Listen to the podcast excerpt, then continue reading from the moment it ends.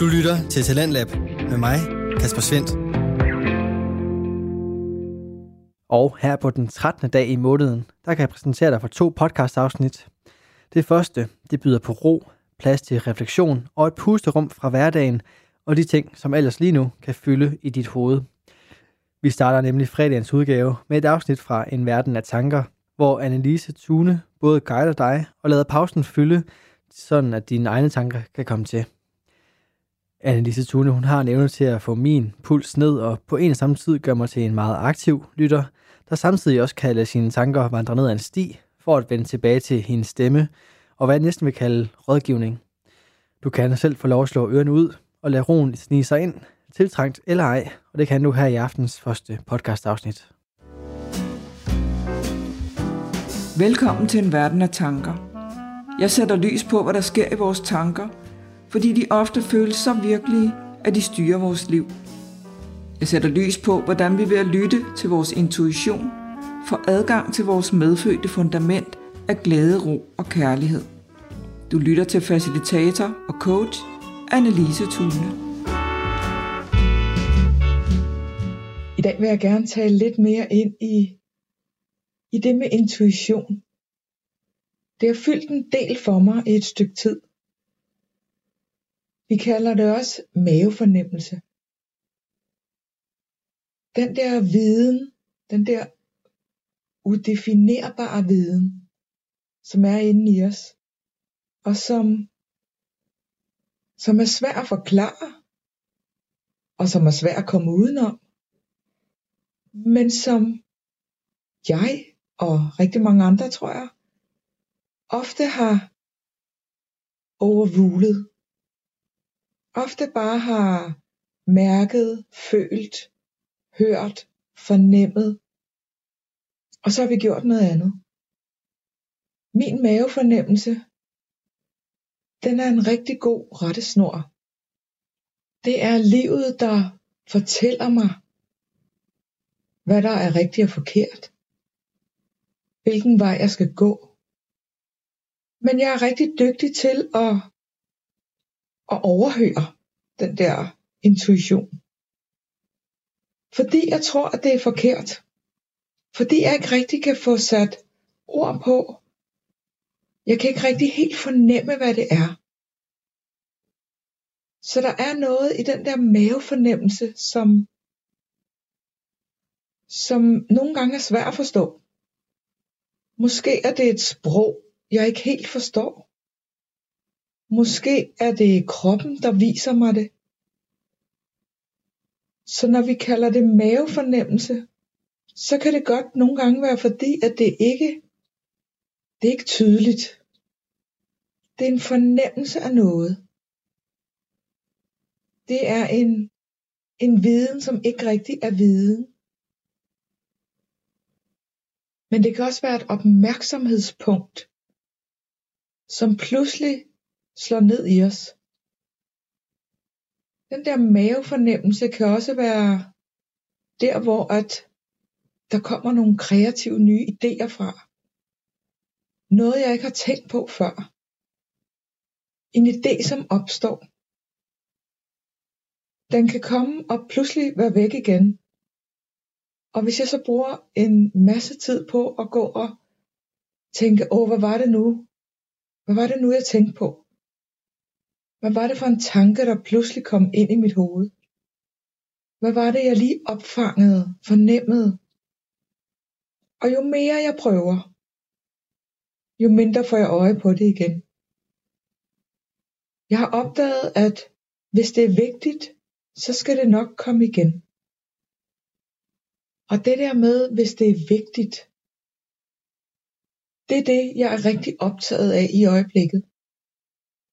Jeg har nogle fornemmelser for noget, som, som jeg ikke kan sætte ord på, og som jeg heller ikke kan få hold på. Jeg kan ikke rigtig, der er bare noget inden i mig, der giver en uro, eller en, det her det er ikke godt for dig. Men jeg bliver i tvivl.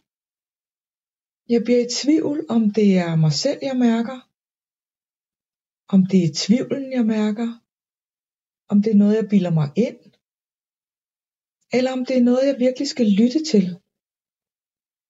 Og grunden til, at jeg bliver i tvivl, er fordi jeg ikke rigtig kan få sådan øje på, hvad det er, jeg egentlig mener. Jeg kan ikke rigtig mærke det. Jeg kan bare mærke, at der er noget. Der opstår en uro, en tvivl, en, en fornemmelse af, at jeg er på vej i den forkerte retning. Men jeg kan ikke sætte ord på.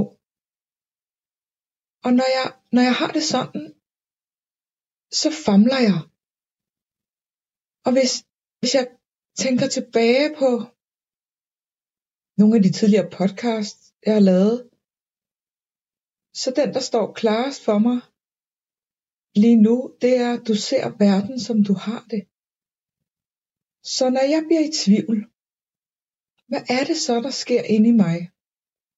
Hvad er det for nogle mekanismer, som gør, at den der tvivl, den opstår, når jeg mærker noget, når jeg fornemmer et eller andet. Den tvivl, den, den prøver jeg at kigge lidt mere ind i.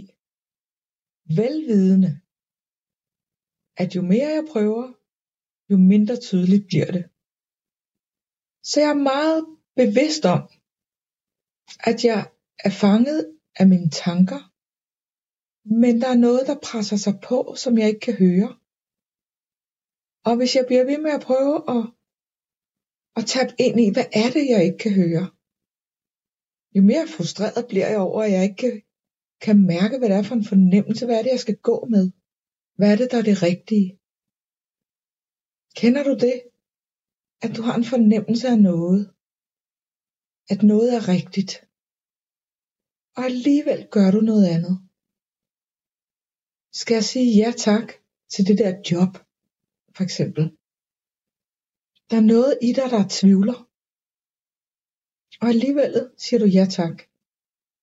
Og finder ud af, at det måske ikke var godt. Så er vi så kloge på bagkant. Men hvad kan vi bruge den der mavefornemmelse til? Og hvorfor er den der? Jeg har læst lidt om, hvad forskere og læger de siger om mavefornemmelse. Og man kan godt se, der sker noget inde i kroppen. Der sker noget inde i hjernen. Men der er ikke nogen, der kan sige, hvor den kommer fra. Så når vi kalder den mavefornemmelse, så er det fordi, at det ofte er i vores mave, at vi kan mærke vores følelser. Men egentlig opstår de af en tanke. Der kommer en eller anden tanke ind, som så giver os en eller anden følelse. Og vi opdager ikke tankerne. Vi opdager det, som er meget tydeligt. Og det er det, kroppen gør. Der er sammenhæng mellem vores krop og sind og vores sjæl. Og den sammenhæng, det er jo en helhed. Vi er skabt af energi, som er en helhed. Så vi kan ikke kigge på vores krop som en maskine og sige, jamen her i maven sker der det. Det hele hænger sammen. Så når vi kalder det mavefornemmelse, så sætter vi noget form, noget ord på noget vi mærker. For vi mærker vores tanker. Vi mærker de følelser, det giver. Vi mærker, hvis vi er på vej i forkert retning. Vi ved godt rigtig mange ting. Vi ved for eksempel godt, at det ikke er sundt at ryge. Og alligevel gør vi det. Så hvad er det, der, hvad er det, der gør, at vi egentlig godt ved, vi kan godt mærke, at det her er ikke godt. Og så gør vi det alligevel. Velvidende, at det faktisk ikke er godt for vores krop. Her kan vores mavefornemmelse godt hjælpe os.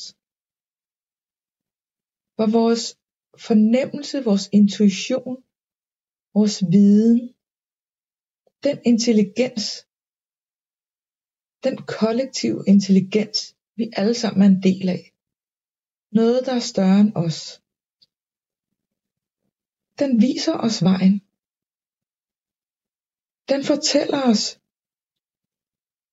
at det ikke er sundt at ryge. Eller spise chokolade. Nu taler jeg om chokolade igen. Min svaghed er chokolade. Og jeg har en idé om, at jo mere jeg taler om det, jo mere bevidst bliver jeg om, at det måske ikke er rigtig sundt for mig. At jeg en dag på min rejse gennem livet finder ud af, at det nok ikke er sundt at spise. Ligesom da jeg holdt op med at ryge for mange år siden,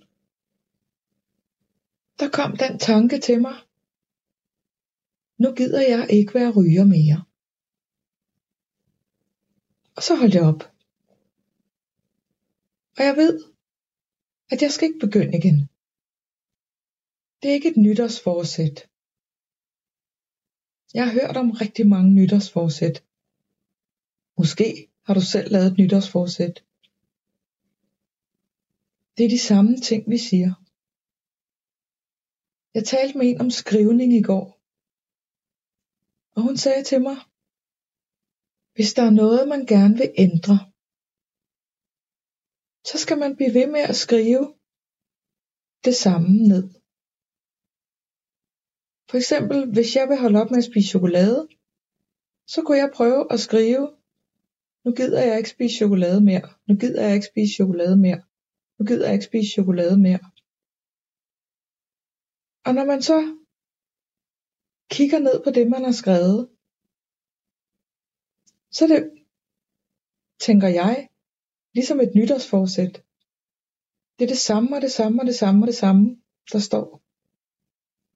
Måske man så får en indsigt i, okay, nu er jeg godt nok træt af at sige det samme.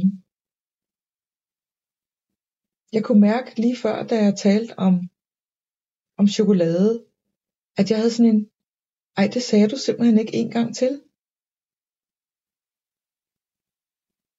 Og den ved jeg ikke, om I andre kender. Den har jeg faktisk ikke talt med nogen om. Men nu siger jeg den højt. Og jeg vil gerne invitere dig med ind i at måske at give noget respons på den her. Kender du det? At du hører dig selv sige det samme igen og igen og igen, og du ændrer ikke på det. Jeg kan godt sige, at jeg kender det, når jeg lytter til andre. Når jeg har hørt andre sige, at jeg skal også holde op med at ryge. Det er ikke fordi, jeg har nogen hets på rygere. Folk må gøre, ligesom de har lyst til. Jeg har selv været ryger, og jeg har selv prøvet at stoppe mange gange.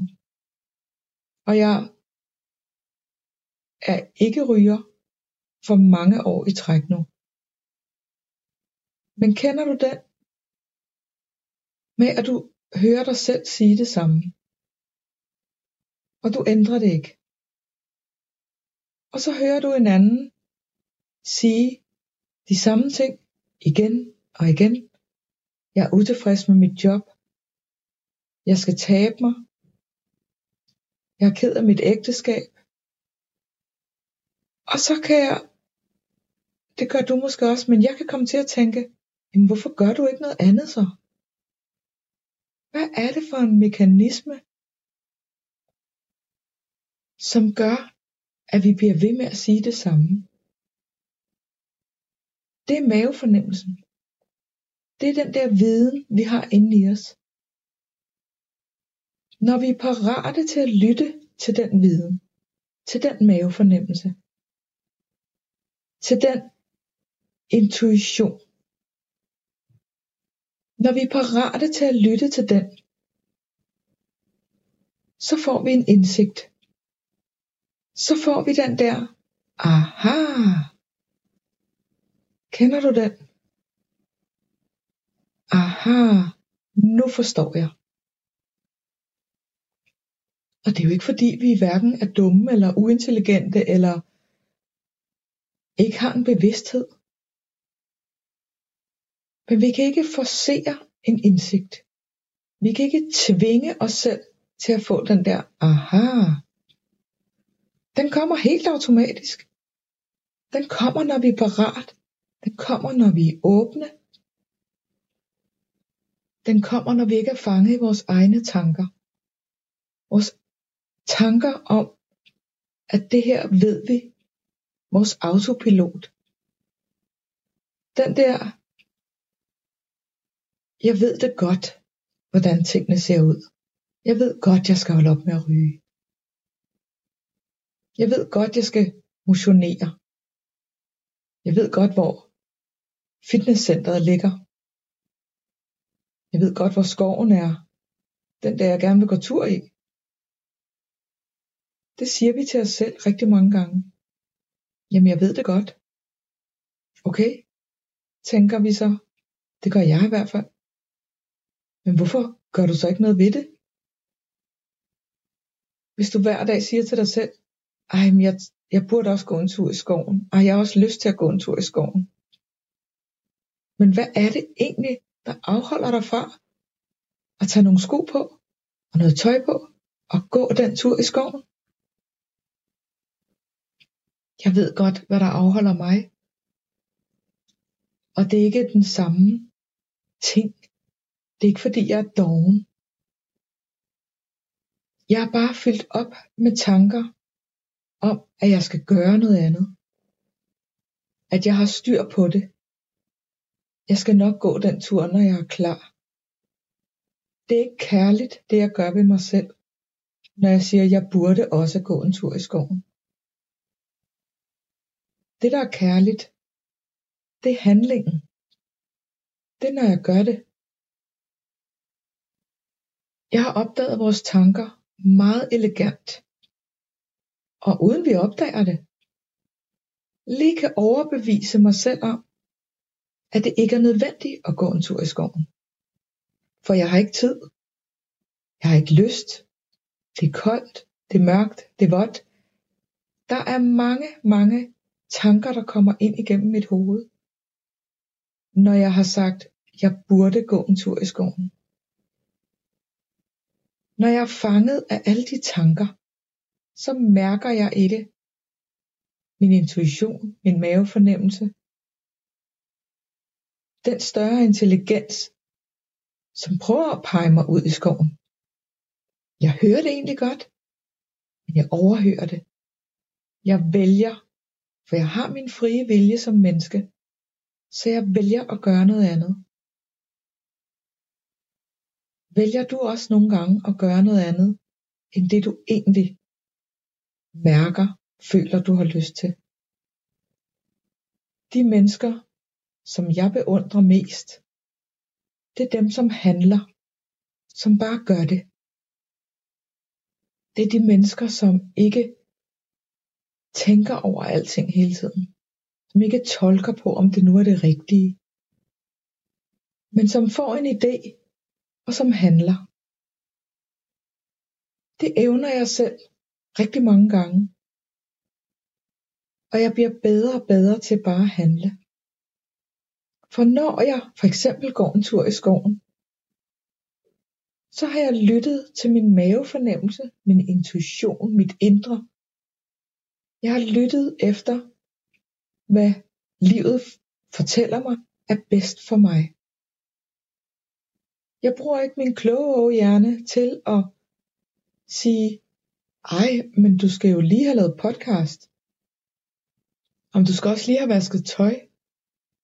Men hvis du lige får ringet, men der er også lige, der er altid lige noget. Og imens så forsøger livet at give mig en masse hint. Det gør livet for os alle sammen. Når jeg overhører de hint, den intuition, den mavefornemmelse, det jeg ved, jeg skal gøre, så bliver jeg lidt trist Jeg bliver trist over, at jeg ikke gør det, jeg egentlig gerne vil. Men andre gange, så gør jeg det bare. Så tænker jeg slet ikke over det, så får jeg en idé. Det gør jeg. Det virker som en god idé, det gør jeg. Og efterfølgende, så kommer min hjerne, mit intellekt, og siger, er det nu også det rigtige? Er du sikker på, at det her føles godt? Er du sikker på, at det her det er den rigtige vej? Jeg tvivler helt vildt. Og det er det, mit intellekt gør. Det gør det helt automatisk. Det er ikke sådan, at jeg sætter min hjerne i gang og siger, nu skal jeg tvivle på den beslutning, jeg har taget. Men før i tiden, der troede jeg, at jeg skulle lytte til alle de argumenter. Jeg er opdraget i en tid, hvor at det at være kritisk, det var en rigtig god evne at have. Og det er okay at være kritisk. Men det kan også godt komme over. Og det gør det for mig nogle gange. Så er jeg så kritisk, at jeg næsten ikke kan holde ud og få nye idéer. For der er ingenting, der er godt nok. Det ved jeg nu, at det kan jeg ikke bruge til noget som helst. Jeg kan godt lytte til det. Jeg kan også godt have en fornemmelse af, om det bibringer mig noget. Men jeg har opdaget, at når jeg er i tvivl, så er det mit intellekt, der forsøger at fastholde mig i status quo, som forsøger at vise mig, det her det plejer jeg at gøre, det her det plejer jeg ikke at gøre, og så bliver jeg lukket inden af tanker. Jeg tror også, det er det, det er i hvert fald den opfattelse, jeg har, at når vi siger, at vi er, har tankemøller, for mig er det en, en boks af tanker, som jeg har stukket hovedet ind i. Og når jeg har hovedet inde i det tankemøller, tankemøllerboksen, så kan jeg ikke se og høre andet. For så er det min, min harddisk, altså min hjerne, mit intellekt, som spinder rundt. Og den trænger vist nok til at blive en lille smule diskfragmenteret. Fordi det hele ligger hulter til bulter derinde. Og det bliver bare spyttet ud. Jeg kan slet ikke nå at finde den ene tanke fra den anden. For det vælter bare ind gennem hovedet. Og jeg bliver mere og mere i tvivl, og jeg kan ikke se noget. Og jo mere at jeg tapper ind i at lytte til alle de tanker, og tro, at det er virkeligheden, sådan ser virkeligheden ud, jo mindre kan jeg se, at jeg har hovedet inde i min tankemøllerboks. Og lige når det ser aller værst ud, så kommer der en, en anden tanke, en ny tanke, en mavefornemmelse, der siger mig, okay, du har hovedet inde i tankemøllerboksen. Kunne du overveje at tage hovedet ud af den tankemøllerboks? Sådan så at du opdager, at det du faktisk har behov for, det er at gå en tur i skoven. Det er ikke at blive ved med at være kritisk og tvivle. Det kan godt være, at jeg er intelligent, men det er faktisk ikke særlig smart at have hovedet inde i den tankemøllerboks. For det er kun min egen lille intelligens. Min harddisk, som bare kører på fuld hammer derudad. Den mavefornemmelse, den lytter jeg til mere og mere. For den får mig ud af tankeboksen. Det er en ganske lille bitte stemme. Jeg har opdaget, at når jeg ikke lytter til den lille bitte stemme, der er inde i mig, så begynder den at råbe. Og hvis jeg stadigvæk ikke kan høre den, hvis jeg stadigvæk har hovedet inde i tankemøllerboksen, og tror, jeg skal tænke mig frem til løsninger, som jeg slet ikke kan se, for jeg kan ikke se problemet. For der er faktisk ikke et problem. Jeg har bare tænkt, jeg har et problem. Hvis ikke at jeg lytter, heller ikke når den begynder at råbe, så har den andre metoder. Og de andre metoder, dem har vi også ord for. Det hedder ondt i maven. Det hedder stress, ondt i ryggen, ondt i foden. Vi kan kalde det rigtig mange ting. Vi bliver syge af ikke at lytte til den stemme. Vores krop hjælper til. Og det er lige der, vi kan se, at krop, sind og ånd hænger sammen. For når vi ikke lytter til den større intelligens, så starter det med tankemøller. Hovedet ind i tankemøllerboksen. Og jo mere vi har hovedet derinde, jo mindre passer vi på os selv. Jeg har selv opdaget det. Jeg har selv prøvet det. Jeg kunne ikke tænke konstruktivt. Jeg synes alt for noget møg. Jeg var bange. Jeg var ked af det. Jeg havde ondt i ryggen. Jeg havde ondt i benet. Men jeg kunne ikke tænke mig ud af det. En dag lyttede jeg. Jeg gjorde noget andet. Jeg gav op på at tænke mig ud af problemerne. Jeg lyttede til min mavefornemmelse. Og så gjorde jeg noget andet. Lige der kommer de nye tanker. Lige der var der noget, der var større end mig, der tog over. Og der kom stemmen, som blandt andet sagde, gå der en lang tur i skoven. Spis sundt. Fokuser på, hvad der er godt for dig. Fokuser på, hvad der gør dig glad. Hvad der gør dig rolig.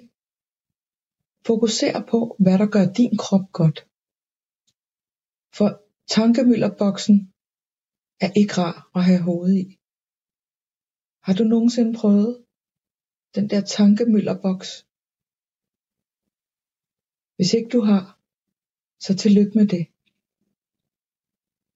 Jeg har opdaget, at når jeg giver slip på at skal finde min vej i livet, så viser livet mig vejen. Mavefornemmelsen, intuitionen, den der, det føles godt det her, det gør jeg. Men det betyder ikke, at jeg ikke stadigvæk bliver fanget af tanken om at skal gøre noget andet. At den ikke kommer op igen. Men det jeg også har opdaget, det er, at det er okay at blive fanget. Jeg bliver ikke bange for, at sådan her har jeg det resten af livet.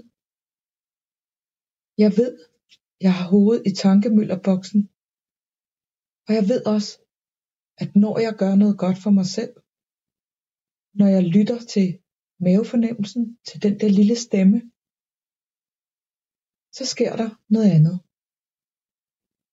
Det betyder også, at når jeg hører andre sige det samme igen og igen og igen, så fordømmer jeg dem ikke. Jeg kigger ikke på dem og siger, jamen så gør dog noget andet. Men stemmen kommer ind i mig en gang imellem. Men den stemme er nok mest rettet mod mig selv. For det er jo inde i mig, det sker. Det har jo intet med det andet menneske at gøre. Og jeg opdager den, og den er ikke kærlig. Og når den ikke er kærlig, så ved jeg, jeg behøver ikke at tro på den. Jeg behøver ikke sige det højt. Jeg behøver ikke blive ked af, at jeg siger det inde i mig selv. Altså at tankemøllerboksen kommer med den der automatreaktion. Til gengæld, så har jeg opdaget, at jeg godt kan være nysgerrig. Og lige kigge ind i, okay, hvad er det lige ved den her situation, som gør, at den tanke kommer frem? Er der noget, jeg skal være ops på ved mig selv? Og specielt den der med, hvorfor gør du ikke noget andet? Det er sådan en dom, jeg har haft rigtig mange gange på andre mennesker. Jeg har måske ikke sagt det højt, men jeg har tænkt, okay, nu har jeg hørt på, at du gerne vil noget andet. Men så gør det dog. Den tanke har jeg haft rigtig mange gange. Jeg har også haft den mod mig selv. Jeg har opdaget, at når jeg sætter lys på, lys på de tanker, siger dem højt, når jeg får den der aha, så ved jeg, at jeg har givet slip på tankemøllerboksen For lige der, når jeg får indsigten, så ved jeg noget andet. Så er jeg klogere. Og så gør jeg ikke det samme igen. Men indtil da, indtil jeg får indsigten, så er det en mavefornemmelse.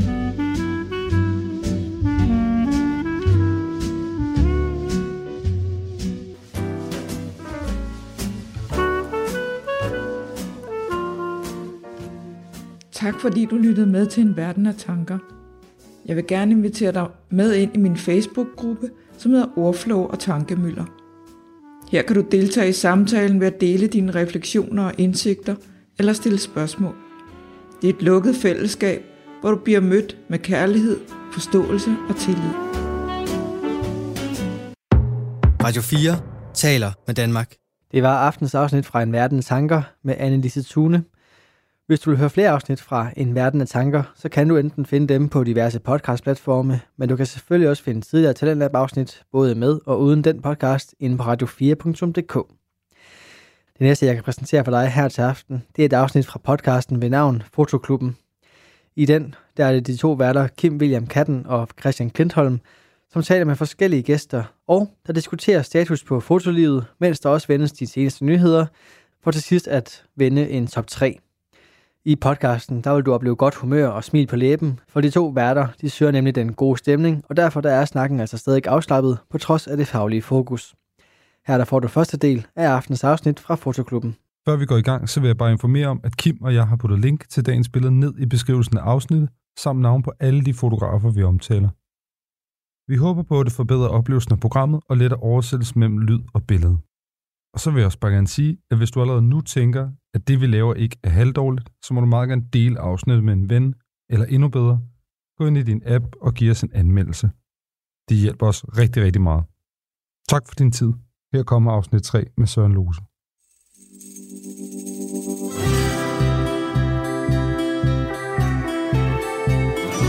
Ja, velkommen til alle sammen. Kunst er for alle, og fotografi er en del af kunsten. The light is the worst. I Fotoklub er der plads til alle, der vil udtrykke sig bag kammerat. Kære øh, fotoentusiaster, gæster, medlemmer. Vil du blive bedre til at fotografere, så må du blive et bedre menneske. Fed fotografi handler måske i virkeligheden øh, faktisk slet ikke om fotografi.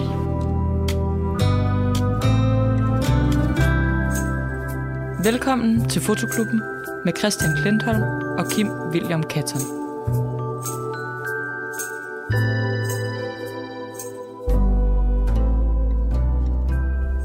Velkommen til Fotoklubben. Mit navn er Christian Klintholm, og øh, ved min side sidder min underskønne, undersmukke, oversmukke vært, Kim William Katten. Velkommen til Fotoklubben, Kim. Ej, tak Christian. Hvordan har du det? Flotte ord. Jeg har det, jeg har det, jeg har det udmærket. Okay. Jeg har sovet i shelter i nat, i nat, så jeg burde jo være sådan frisk og gennemluftet og sådan noget. Ja. Det er, det er jeg også, lad os sige det øh, og tak, og, og velkommen selv øh, til dagens program, øh, som kommer til at køre på følgende måde. Vi har en gæst i studiet. Det har vi jo haft i de forrige to programmer, og det skal vi selvfølgelig også have her i vores tredje runde af Fotoklubben. Efter vi lige kort har introduceret dagens gæst, så skal vi til nogle nyheder. Øhm, og efter det, så hiver vi fat i vores gæst igen, som har taget et billede med til os. Så skal vi have kigget på det billede, som vores gæst har med, og så afslutter vi programmet med en top 3-liste. Og hvad er dagens top 3? Dagens top 3, den er fed. Det er top 3 tyske fotografer. Deutsche, ja. Ja, så jeg har taget min top 3-liste med tyske fotografer med, og du har taget din top 3-liste over tyske fotografer med. Ja, jeg glæder mig til at høre, hvem du har fundet frem. Og om vi også har valgt nogle af de samme. Ja, lad os nu se. fordi vi ved det ikke. Vi kender Ja. ikke hinandens Ja. lister. Ja, og dagens gæst er ingen ringer end Lolland-legenden Søren Lose. Velkommen til Fotoklubben, Søren Lose. Tak skal I have. Og det er jo dejligt at være lokal kunstner, ikke? Altså, det er, jo, det er jo sådan en ting, man kan vende tilbage til at blive. Sådan, ja. Men Lokal- tak, fordi du nævner det. Lokal kunstner. Men øh, du er vores tredje gæst her i Fotoklubben, og, og hvilken gæst et eller andet sted, fordi Søren, du er vel ikke en fotograf, fotograf på den måde. Altså, du er måske lidt en atypisk gæst her i, i Fotoklubben. Du er billedkunstner, uddannet fra det kongelige akademi her i København. Du har også gået på det fynske kunstakademi. Så har du også haft en lille tur til Stadelschule Stedel. St- Stedel? Ja. Stedel. Stedel. Ej, det er godt, ja. vi har... Ah, umlaut. Ja. ja. Du er jo ikke en fotograf, der øh, går rundt med et kamera rundt om halsen og fotograferer street og løber rundt efter det næste gode billede. Du har jo mere brugt fotografi øh, som en del af din kunstneriske praksis, kan man sige. Øhm. Altså jeg vil sige, øh, det har været en lang vej at også prøve at finde ud af, om det var, om det var det interessante ved fotografiet for mig var netop at rende rundt på en eller anden gade. Øh, altså det, det har jeg jo sådan gjort for mange år siden i, hvad var det, 96 eller sådan noget den stil hvor jeg var i Brasilien og troede, jeg skulle være sådan en street photographer, eller i hvert fald prøve den del af det af. Og det var sådan meget øh, spændende og, og, og til tider lidt farligt, men det var ikke rigtigt der, det lå. Det var ikke på den måde at arbejde med fotografiet, som jeg synes, der var interessant. Og det fik jeg også aflydet der i hvert fald. Mm-hmm. Altså, jeg var assistent i nogle måneder for en, en såkaldt kunstfotograf, ikke? men en, som i hvert fald arbejder kunstnerisk med fotografiet. En, der hedder Mario Cravoneto. Okay. Er det en stor fotograf? Eller? Øh, ja, internationalt set, ja. ja. Altså, nu er han død, desværre, men, øh, men, men det er han bestemt. Øh, sådan meget kendt person. Øh, men det var i hvert fald en god prøven af at se, om det er ligesom det. Der er jo mange, der ligesom gifter sig med, med et medie, og så siger så er det det, man arbejder med. Ja. Øh, men jeg synes, jeg fandt hurtigt ud af, at det var mere, lad os sige, indholdet, øh, det handlede om, og det, man kunne bruge det til øh, og også finde ud af efterhånden, at, øh, at det var en mere kunstnerisk vej, en mere konceptuel vej, jeg skulle gå. Og også øh, på det tidspunkt, jeg begynder at se flere og flere fotografier af, af kunstnere, som arbejder mere konceptuelt med mediet. Ja. Og blive mere og mere overbevist om, at det, at det er det, der interesserer mig, eller den måde at arbejde med fotografi på, som interesserer mig. Ja. Vi to, vi, vi kender jo hinanden, øh, fordi jeg har været assistent for dig i en periode, da du lavede udstillingen øh, Vi byggede et hus ja. på Den Sorte Diamant sammen med Julie Boserup. Og, og den her udstilling viste jo egentlig meget godt, hvordan du arbejder, fordi der var både arkivfoto, der var arkivfoto, som du havde bearbejdet, altså skåret i og lavet ligesom øh, collager ud af det. Og så var der også en, en, en slags skulptur midt inde i rummet, og du havde også øh, leget rundt med nogle lægter, og sådan. Der var både installation og og lege med fotografi, så det var overhovedet ikke en klassisk foto- fotografisk udstilling på nogen måde. Øhm, og alligevel så vil man jo sige, Søren Lose, han er fotokunstner. Det vil man. men, men, der er også, men nu, nu nævnte siger du... Altså ude på gaden. Ja, nu, nu, nu, nu nævnte du, at, at udstillingen var på den sorte diamant, og der har været, eller er stadig et, et, et fokus på fotografi, og de har også et flot arkiv jeg, jeg kunne bare godt tænke mig at høre lidt mere om, om udstillingen, og hvordan og fotografier i den sammenhæng, og hvordan du ligesom arbejdede med øh, i den sammenhæng. Jamen, jeg, jeg blev inviteret af min gode kollega øh, Julie Botrup til at, øh, og, og ligesom, det var ligesom kommet i stand på en eller anden måde, at vi skulle arbejde med arkivet derinde, og det blev jeg ligesom også inviteret med til at sige, at vi skal arbejde med det her kæmpestore arkiv. Der er jo flere millioner fotos i deres samling. Vi fik uh, mulighed for at komme ind og simpelthen uh, selv komme ind og, og finde vores eget materiale og, og få det scannet, og så arbejde med det til den her udstilling. Så, så selve udstillingen var baseret på, på det her materiale, som vi havde fundet frem til og Julie var meget specifik. Hun skulle bruge en bestemt fotografs sådan øvret og, og bruge det, en arkitekturfotograf. Og jeg, jeg gik mere sådan bredt til værk, så siger jeg, så, så, altså, det var sådan en, en modernistisk linje, altså modernistisk arkitekturlinje, som hun øh, forfulgte. Og så sagde jeg, så tænker jeg, så skal jeg gøre det modsatte. Så, så, så finder jeg på det mest sådan øh, modsat det, øh, som jeg kan forestille mig. Og det var, det var så gotikken, som mm. jeg kaster mig henover og siger, der må jo være nogle fantastiske billeder af de her gotiske øh, katedraler rundt omkring i Europa. Øhm, og så var det det, der blev mit udgangspunkt, og det var, det var måske sådan mere eller mindre tilfældigt. Øhm, så det var et af mine udgangspunkter. Det andet udgangspunkt, jeg havde i udstillingen, det var verdensudstillingerne. Øh, fordi jeg sådan set stadigvæk interesserer mig meget for den her periode lige omkring sådan øh, 1800-1900, det, det, øh, det skift der, både i forhold til sådan modernitetens historie, i forhold til den øh, hele den industrielle revolution, og alle de billeder, det frembringer, al den teknik, der kommer op, den her iver også, og, og netop også den måde at bruge fotografi på til at dokumentere sådan, ja, på det tidspunkt det sidste, der er tilbage af den, den gamle verden, ikke? Men også det her håb, som ligger i, i verdensudstillingerne og man viser det sidste nye, ikke? Mm-hmm. så er der jo også øh, hele det her, altså indholdsmæssige del af det med hele den her øh, kolonialiseringshistorie, ikke? Som, som ligger bag ved det. Ikke? Jamen, så havde jeg det med også, altså det der med, det er også noget, som jeg allerede har fat i sådan i, i 2010. Det her med at prøve at bygge, bygge fotografier. Se om man kan bygge et fotografi. Altså, kan man det egentlig? Mm-hmm. Og det startede sådan set tilbage med, med en plakat til, til, til et, en udstilling, jeg havde på Lolland, øh, som hedder Home, og en bog også, som jeg havde lavet for, for længe siden efterhånden, øh, som jeg også på en eller anden måde bliver ved at komme tilbage til, øh, som jo sådan set også handlede om, om hjem. Det handlede ikke om fotografi, men det handlede om at, at dokumentere øh, de her tomme huse, som der på det tidspunkt var mange af rundt omkring. Det kan vi også snakke mere om. Øh, men jeg sad på et tidspunkt og blev inviteret til sådan en udstilling i 2010, og tænkte, hvad, hvad, hvad pokker skal jeg lave? Det var på Lolland. Det skulle være sted specifikt. Det skulle være noget, som havde med, med det her sted at gøre. Og jeg kunne jo ikke bare hænge nogle af mine gamle fotografier op. Det havde jeg jo ikke lyst til. Øh, men så sad jeg lidt og fumlede med den der plakat fra den der udstilling der, og, og sad og snittede i den og sådan noget. Og så lige så, så fik jeg skåret noget ud, og så kom der sådan set sådan en slags collage op. Så jeg vil sige, det var sådan et spor derfra, som jeg på en eller anden måde forfulgte i nogle andre retninger på en helt anden måde. Men men, øh, men lidt noget af det gods, det der med at arbejde med fotografiet tredimensionelt også, øh, og sige, hvad, hvad, hvad sker der egentlig? Øh, så når du siger øh, bygge et fotografi, det synes jeg er en meget fin øh, måde at beskrive det på, så er det i den her sammenhæng øh, dig, der går ind og tager et, et, et, altså et, et todimensionelt printet fotografi, som du enten har fundet i et arkiv eller lavet selv, og så begynder at skære fysisk i det. Ja. Og, øh, og skabe en ekstra dimension til det ellers flade motiv. Det kunne det være, men det kunne også være det der med at få det ud i rummet og stå. Jeg lavede sådan et, et, et lille værk, med, hvor der stod nogle, nogle, øh, nogle, nogle ligesom på, på nogle hylder, og Christian, du kan også huske det her store skulpturelle værk, ja. det her øh, stilasnet, ikke? hvor vi var ude og købe alle mulige øh, fine øh, messingrør og, og ting og sager til at, at få det op at stå. Ikke? Og det var jo sådan set inspireret. Det var et enormt besværligt værk. Uh, umuligt værk. Ja, forfærdeligt værk. Ja, jamen, helt, helt, helt forfærdeligt. uh, det er godt, det ikke eksisterer mere. Ikke? Ja. Uh, ja, hvordan fanden opbevarer man det? Ikke? Jamen, det gør man jo ikke. Det, det, det, det, det, det man, man, man, jeg, sad og, ja. jeg sad og bad til, at, at, at det var ikke sådan noget, det skulle være en verdensudstilling, der skulle helt, altså kæft, der skulle pakke det op og ned og sådan noget. Altså, prøv at, når, øh, så skal man være assistent for en fotograf, og det glædede jeg mig til. Det var sgu en dejlig oplevelse på mange punkter, men øh, jeg endte jo med, at jeg sad og ringede rundt til stilagsfirmaer for at finde den helt rigtige type net til den her installation.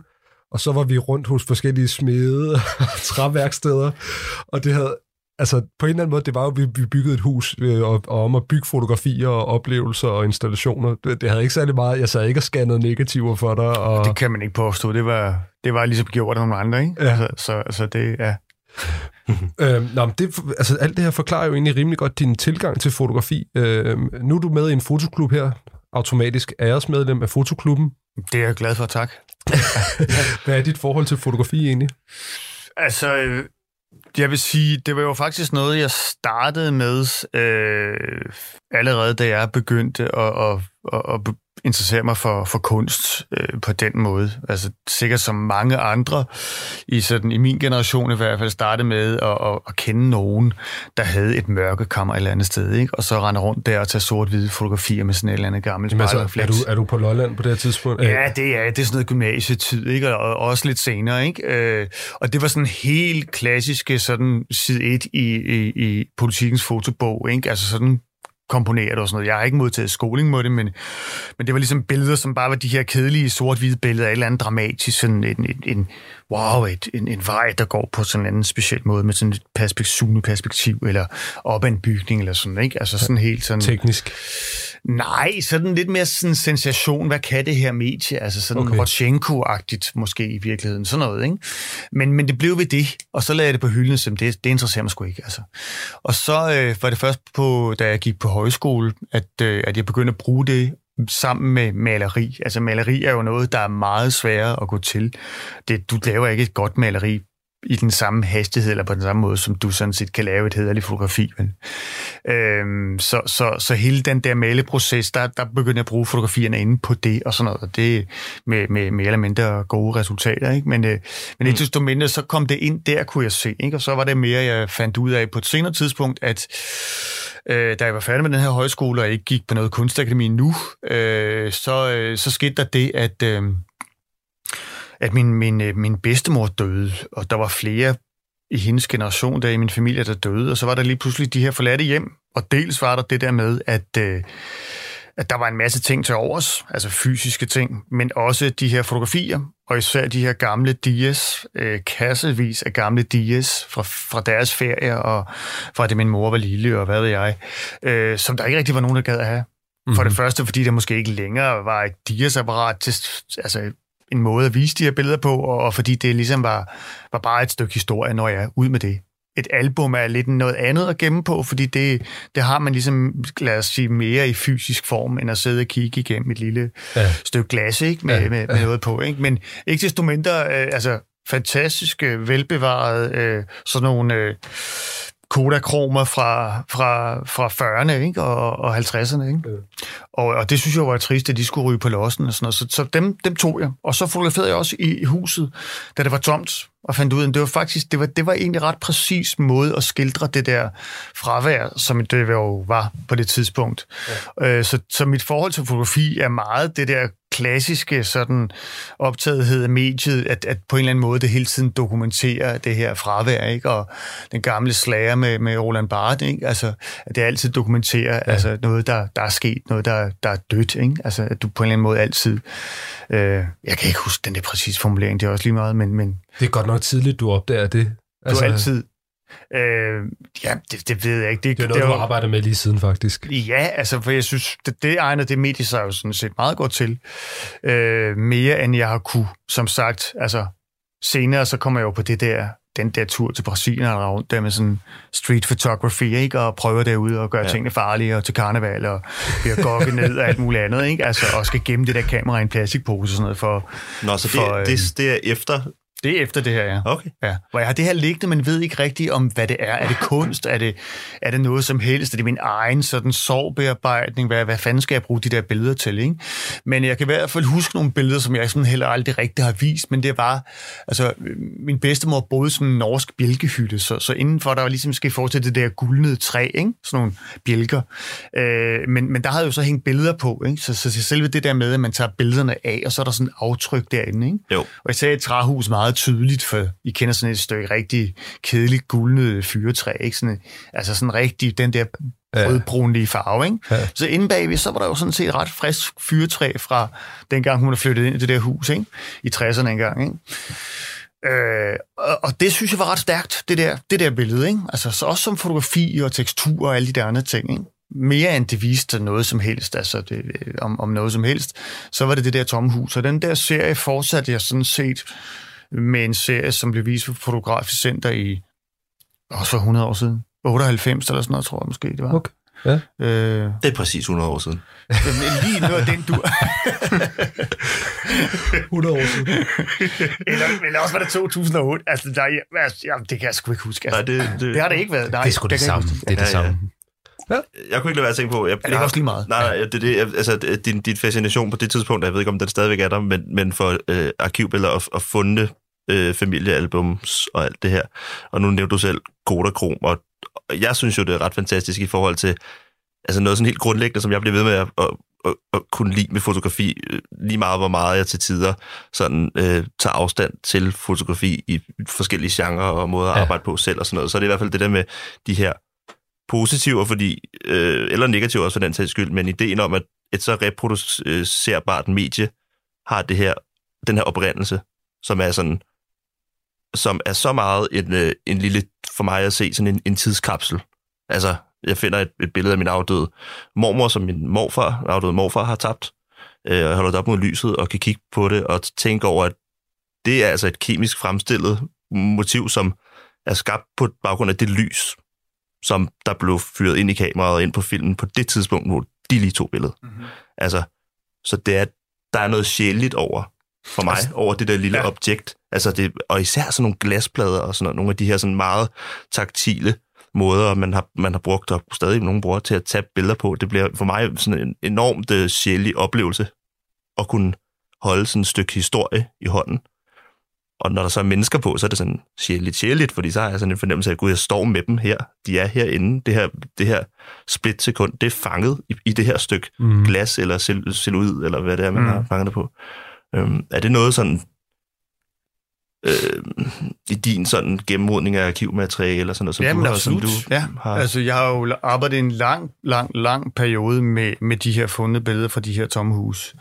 Og øh, det blev mere sådan en universel historie, både øh, sådan set fra, fra min egen families hus og deres minder, som jeg så sidestillede med ting, jeg fandt på loppemarkeder, eller fik forærende fra venner og bekendte, eller jeg fandt i de der tomme huse, som jeg fotograferede på det tidspunkt.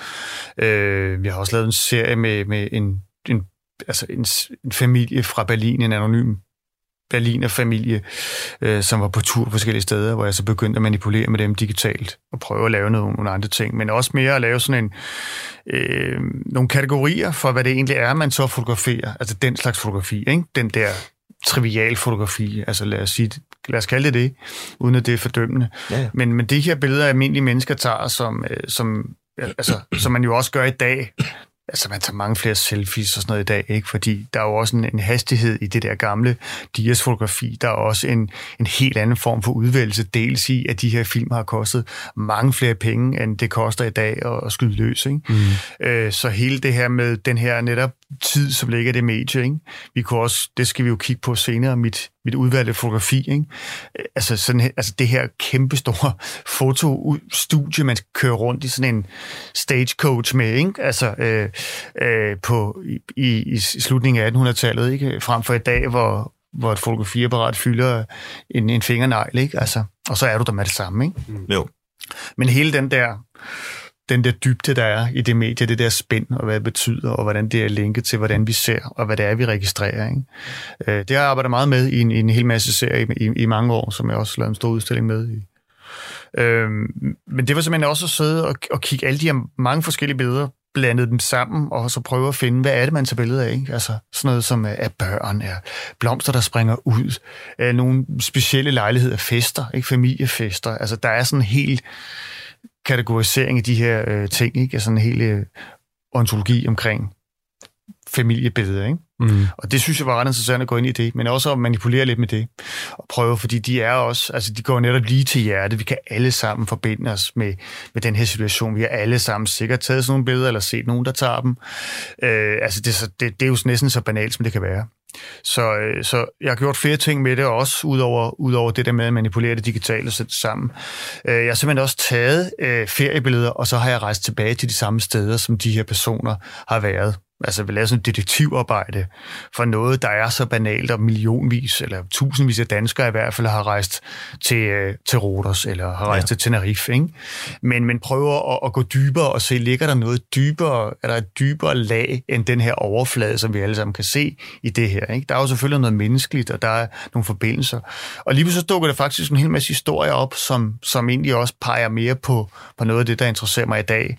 Altså, jeg mødtes med en dame, øh, som havde set... Altså, hun skrev simpelthen til mig, fordi at hun genkendte nogle af de personer, som var på et billede, som blev vist, som er i den, øh, det, det, det kongelige biblioteks samling nu, altså i, i den, det nationale fotomuseums samling, hvor hun simpelthen så det her billede, som jeg havde manipuleret, altså nogle originale billeder fra, fra, fra nogle feriebilleder, som jeg havde fundet.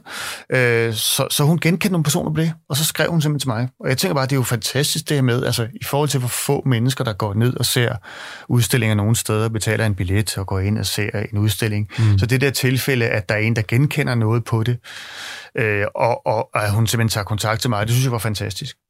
Øh, så, jeg, så jeg mødtes med hende, øh, og hun var simpelthen hun var gammel rejseleder øh, på, på Roters og, og kunne sådan en hel masse historier, og så, øh, så sagde jeg, det var interesseret i de der hoteller der og sådan noget. Så viste det sig, at det var en dansk arkitekt, der havde tegnet de her store modernistiske klodser på Roters, som, som stadigvæk er der, men som er vist godt, godt øh, øh, forfaldende efterhånden. Men, øh, men, men det var sådan en dansk arkitekt, som simpelthen havde gjort sig en karriere. Der var store artikler i Billedbladet, der ting og sager, og, og, og hun havde vist også været assistent for ham på et eller andet tidspunkt. Så der var sådan en helt anden historie, som jeg så ikke rigtig får fuldt videre end det. Men, men det er det, jeg synes, der er interessant ved fotografi mere, end at gå ind og se på et foto-foto, ikke? Som, som, som også har sine præmisser. Ikke? Men, øh, men det synes jeg var interessant med de der fundne billeder. Nu kan man sige, nu er jeg også blevet træt af det i mellemtiden, og jeg, nu du kender sig.